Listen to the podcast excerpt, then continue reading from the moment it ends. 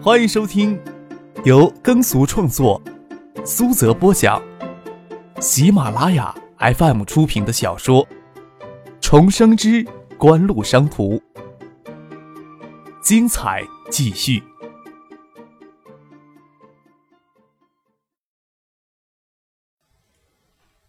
第628集。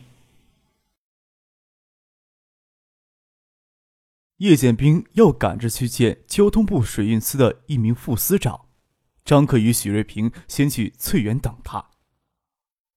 虽然日前在金山与梁伟发、卡维涛说好，东山岛建港政策方面的公关由兴平市、江南省出面协调，但是锦湖这边能够调用的关系也要调用起来。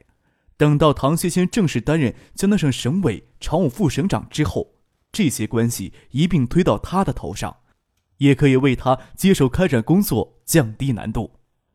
翠园是北京西北郊双龙山下的一处私宅，清末的园林式建筑，建国成为一处不大有名的景点。香港嘉里地产的老板吴启立将翠园收购后，改建成他旗下创意会所在城郊的分部。比起市内的金碧辉煌的场子，翠园这边环境清幽，格调也更为高雅一些，侍应生看上去也更加水灵一些。张克这次到北京来要耽搁几天，为顾长庚庆祝散生日只是由头，关键还是要将锦湖关系链上的一些政治资源都介绍给唐学谦。日程安排很宽裕，就住到城郊的翠园来了。徐学平还担心唐学谦会有什么事情找他，张克笑着对他说：唐伯伯呀，知道你跟我在一块儿，怎么可能一天假期都不给你呢？又问道：要不要我将嫂子接北京来住1个月，然后再一起迁到金山去呢？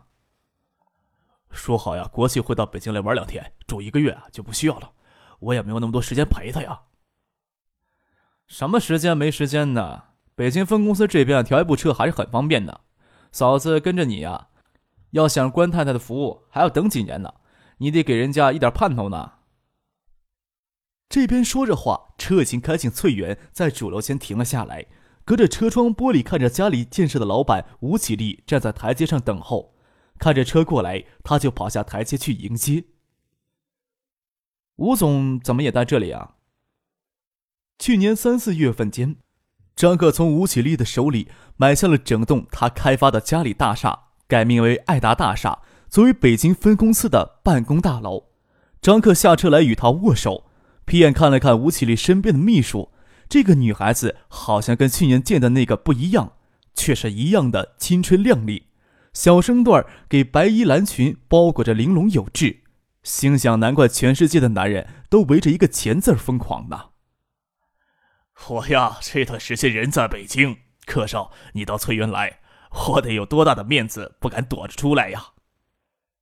吴启立笑着说，又与徐瑞平握了手。许秘书也过来了。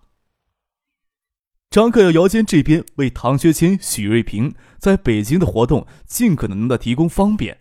锦湖在北京的活动经常进吴启立旗下的创意商务会所的场地，许瑞平与吴启立见过面也不算什么。张克在吴启立的陪同下，径直从一条给竹林为荫的卵石小径走向他在翠园的住处，是一栋给翠园绿荫围荫着的3层小楼，南方园林式的庭院。翟丹青黄昏时就住了进来，他这时候站在2楼的凭栏望下来，疑惑地问道：时间还早啊。遇到了一个难缠的人物呀，让唐锦他爸爸应付着呢，我就先逃回来了。张克仰头跟翟丹青说话，月色很美，看着2楼的翟丹青有种朦胧迷离的魅惑之感。吴启立抬头说道：翟小姐一起下来喝茶吧，我呀从香港带了一些顶好的茶叶，打算请客少帮我品一品呢。张克心想吴启立这么说，心想他可能会有什么事情要谈。虽然与吴启立接触不多，但是不多的接触也颇为愉快。他还要等到叶剑兵过来，坐下来饮茶倒是不错。抬头问翟丹青：姚坚与龙益贸易的老总魏时玉会面怎么样呀？我打电话问一下。翟兰青在2楼回答道，他不清楚张可为什么会关心的这么细，转身回房间打电话去了。吴绮莉93、94年到内地来发展，去年受金融风暴的影响，香港楼市一下子就跌到了崩盘的边缘，家里地产在香港也损失了不少，但是在内地的业务让他躲过了最大的危机。今年8月份，刚刚才有复苏迹象的亚洲经济又受俄罗斯等国的经济危机拖延，再次跌入了谷底，而内地的市场却欣欣向荣，特别是城镇职工住房福利制度的改革，这些都促使吴绮莉决定彻底的到内地来发展。京城地产圈水很深，特别是那些优质地段的争夺，都充满了难为外人所知的内幕与曲折。对于他们这些根子不深的外来户，去建业制作新兴城市淘金，要比在京城顺利一些。吴绮莉与锦湖才接触1年多些的时间，就在这1年多的时间里，锦湖就像造山一般的崛起，达到这个国家民营企业所能达到的极限高度。他知道张可没有什么时间跟自己兜圈子，说不定祝一夜明天就会离开北京，坐下来饮茶，就直接将他的意图说了出来。张可笑着说，怎么外面人都会有这种错觉呀，好像建业完全是锦湖的地盘一样，搞得那些呀想进入建业的地产商对锦湖呀是又恨又畏，难道京城地产圈子有什么谣言不成呀？呵，谣言呀什么也没有。吴绮莉笑着说，只不过呀，京城地产圈对建业的地产业前景很看好，议论似乎一夜之间就多了起来，可惜呀，柯少您亦不在此，不然我会请求您到京城地产圈里来露露面，好让那些借着家世而狂妄自大的家伙知道什么才是真知灼见。吴绮莉这么说，那说明京城地产圈就应该存在对锦湖不利的谣言，不晓得跟鸿信建设有没有关系。张可心想，严文界总不会贸然强行插足建业的地产业吧？造一造声势，拉拢一批人过去，对鸿信建设更加有利。特别是在北京地产圈厮混的那些人物，有哪个是穷苦人家出身的？京城地产圈说成京城公子圈也不为过。哪怕4、5家联手南下涉足建业地产，破坏力也是相当的惊人的。严文界倒是一个会借势的人，或许是其锦湖树立的靶子太醒目了，惹人记恨那也难免。那这样说，除了吴总你，还有好些人想去建业发展房地产呢？张克问道。我呀，对京城地产圈呀也不甚熟悉啊。北京呀，这方面开放程度较高，前期接纳了很多外资进来，也不可避免的受到亚洲金融风暴的拖累，陷入颓势呀。吴绮莉笑着说：“北京地产圈啊，有个现象，就是地产业陷入颓势时，中央部委或央企的团购规模会急剧扩大。当然了，这些虽然能让一些地产公司摆脱财务上的危机，但是对于这些人赚不到钱或赚的钱太少，那就是亏损了。明后2年呀。”北京地产业的投资会急剧减少，建业从去年到今年的表现也太亮眼了一些，吸引眼球，也是应当的。不知道柯少对鸿信建设这家公司有没有了解呀？了解一些，但也不太详细。张克不紧不实地说道。愿闻其详。我这方面也只是听到一些小道消息，鸿信建设似乎对建业的房地产业兴趣很大呢。有些声势还是鸿信建设的老板严文界造出来的。据说呀，他还打算游说建业市政府到北京来召开一个房地产招商大会呢。叶剑兵凌晨之前赶了过来，吴绮莉就告辞离开。叶剑兵看着别墅里守候的服务员小姐，身材高挑，脸蛋动人，笑着跟张克打趣：“嘿，这位吴总呀，倒是知道你的嗜好，一个个呀都这么水灵。”是呵，刚才聊得开心，差点就要将这栋院子常年包下来。翟丹青在旁边说道：“连房子带人，费用虽说不太低，但也不是不能承受。”他说话的声音轻柔，偏偏让别人听不出半点破绽。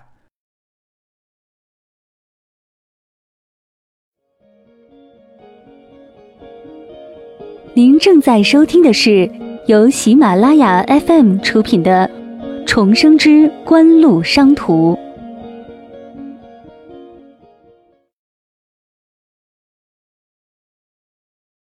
张可没有理会翟丹青，将从吴启林那里听了一些消息告诉了叶剑兵。所谓的地产招商大会，也应该是萧明剑出面推动的吧？严文界这一招不仅招揽来了盟友，共同破开建业地产业的城防，还是萧明剑赢得京城公子圈一些人物的好感与支持呢。叶显平轻声地感慨道：这严文界还真是一个相当厉害的角色呢。以严文界的势力，他似乎可以直接找上罗军的呀。许瑞平疑惑地问道：他为什么要将宝压在萧明剑身上呢？要是我，也会选择投资萧明剑。虽说风险高，但是收益也高。翟丹青在一旁说道：若是他去巴结讨好罗军，罗军未必就会理会他。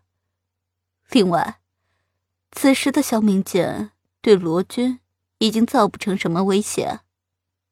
严文界支持萧明剑，挽回一些声势，也不会得罪死罗军。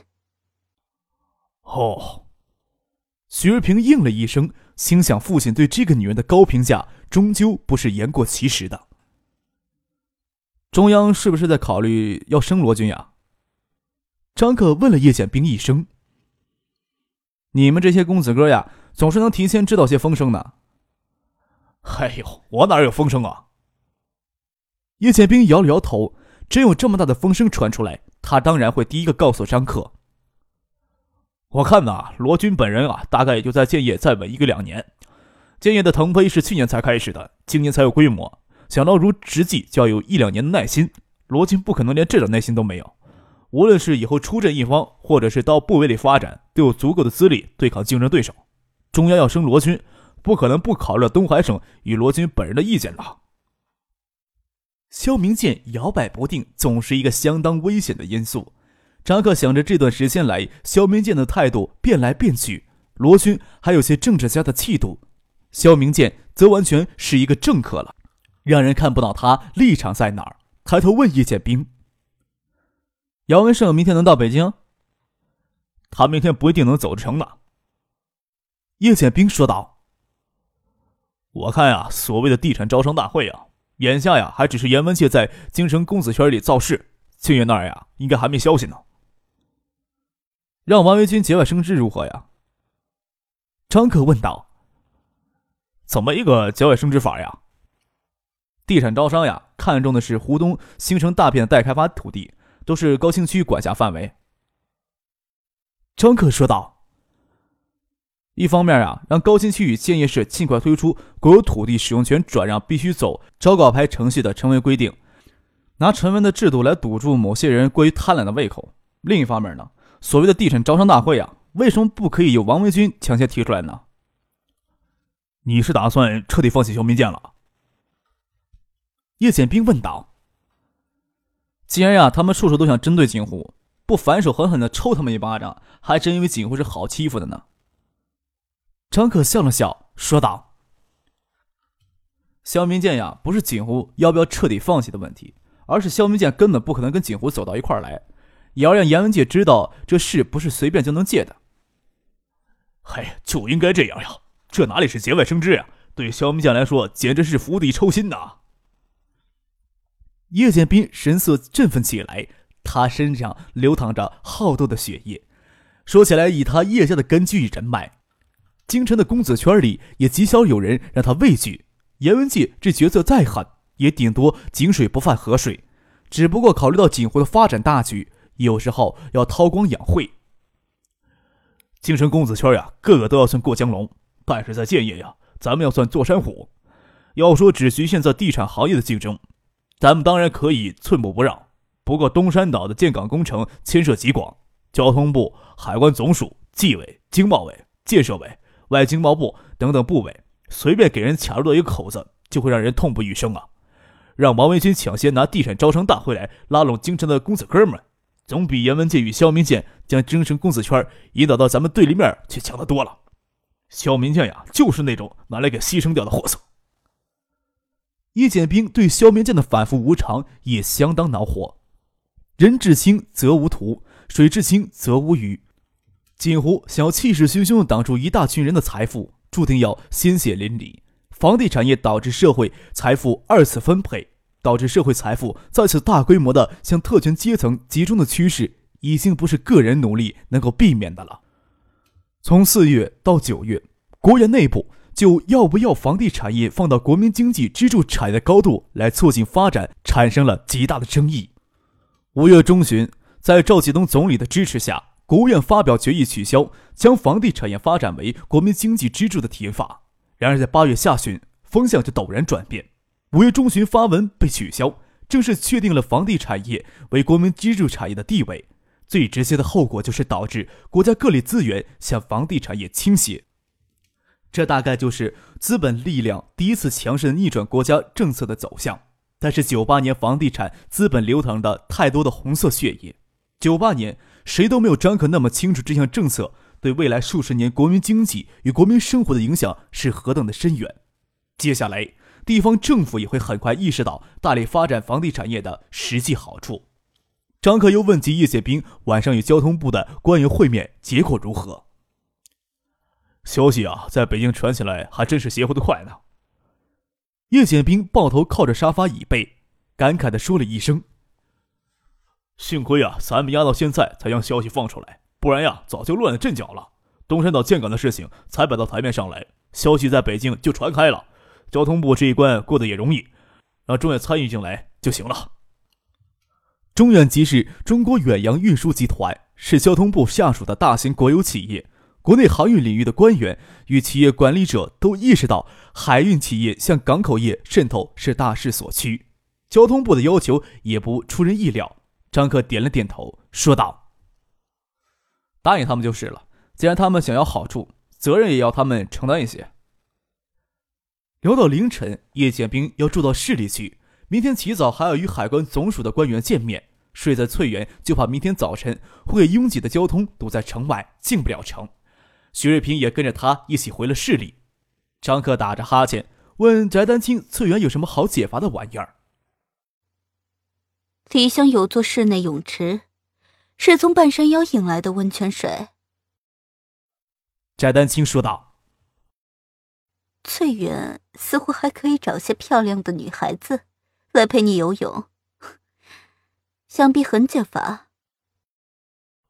张克没有想到翠园还有如此的好去处，看着一群穿着比基尼的美人鱼在泳池里游来游去，那的确是非常解乏的。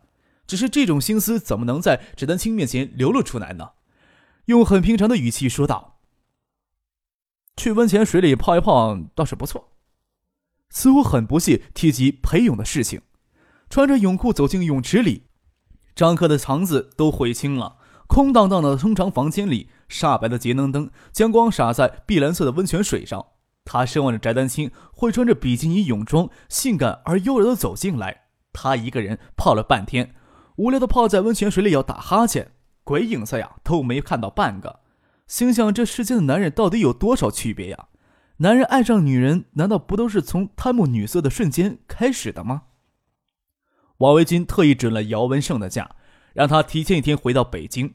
叶祖范也是提前一天就住进了顾宅，这天也正好是周末，党校学习班放假，唐学谦当然不会浪费如此良机回海州去，跟着张克到顾宅拜访顾长庚、叶祖范两位老人。顾长庚的女婿陈新民与妻子顾畅也是这日抵达了北京。陈新民曾在江南省工作近10年，位极省委副书记的高位，但是去年秋后江南省官场动荡，陈新民也受到了涉及，被调到了中部某省继续担任省委副书记。政治前景有些不大明朗，且不去管陈新民在中部地区的前程，陈新民在江南省工作近10年，扎下了很深的根基，这都要算极好的政治资源了。这些资源无论是由徐学平或者唐学谦来继承，对顾家来说都没有太大的区别，总是要算续了顾家的渊源与人脉，对张克他们来说就有很大的区别了。江南省将是徐学平仕途的最后一站，已经成了定局了。这些政治资源由徐学平来接收，徐学平退位以后，就会存在唐学谦该如何接手的问题，也涉及到了唐学谦与梁伟发的关系如何处理的问题。毕竟梁伟发也是清景湖的，不能过于寒了他的心，还不如这时候让唐学谦出面接受陈信明在江南的政治资源，直接拟定了唐学谦在江南的根基。如此一来，也维护了江南省高层日后安定团结的局面。虽说顾长庚的生日是26号，25日顾宅就热闹起来了。顾宅在北京城西北角，距翠园不远，是栋四合院式建筑。平日里就顾长庚与老伴儿还有保姆、厨师、警卫员住在里面。院子里种了一棵银杏树，顾长庚笑着说：“之前呢有2棵银杏，6-7年枯死了1棵。都说院中独木为困，只是这6-7年谁有胆量再种一株呀？就这棵银杏呀，独自兴旺的长了这么多年呐。”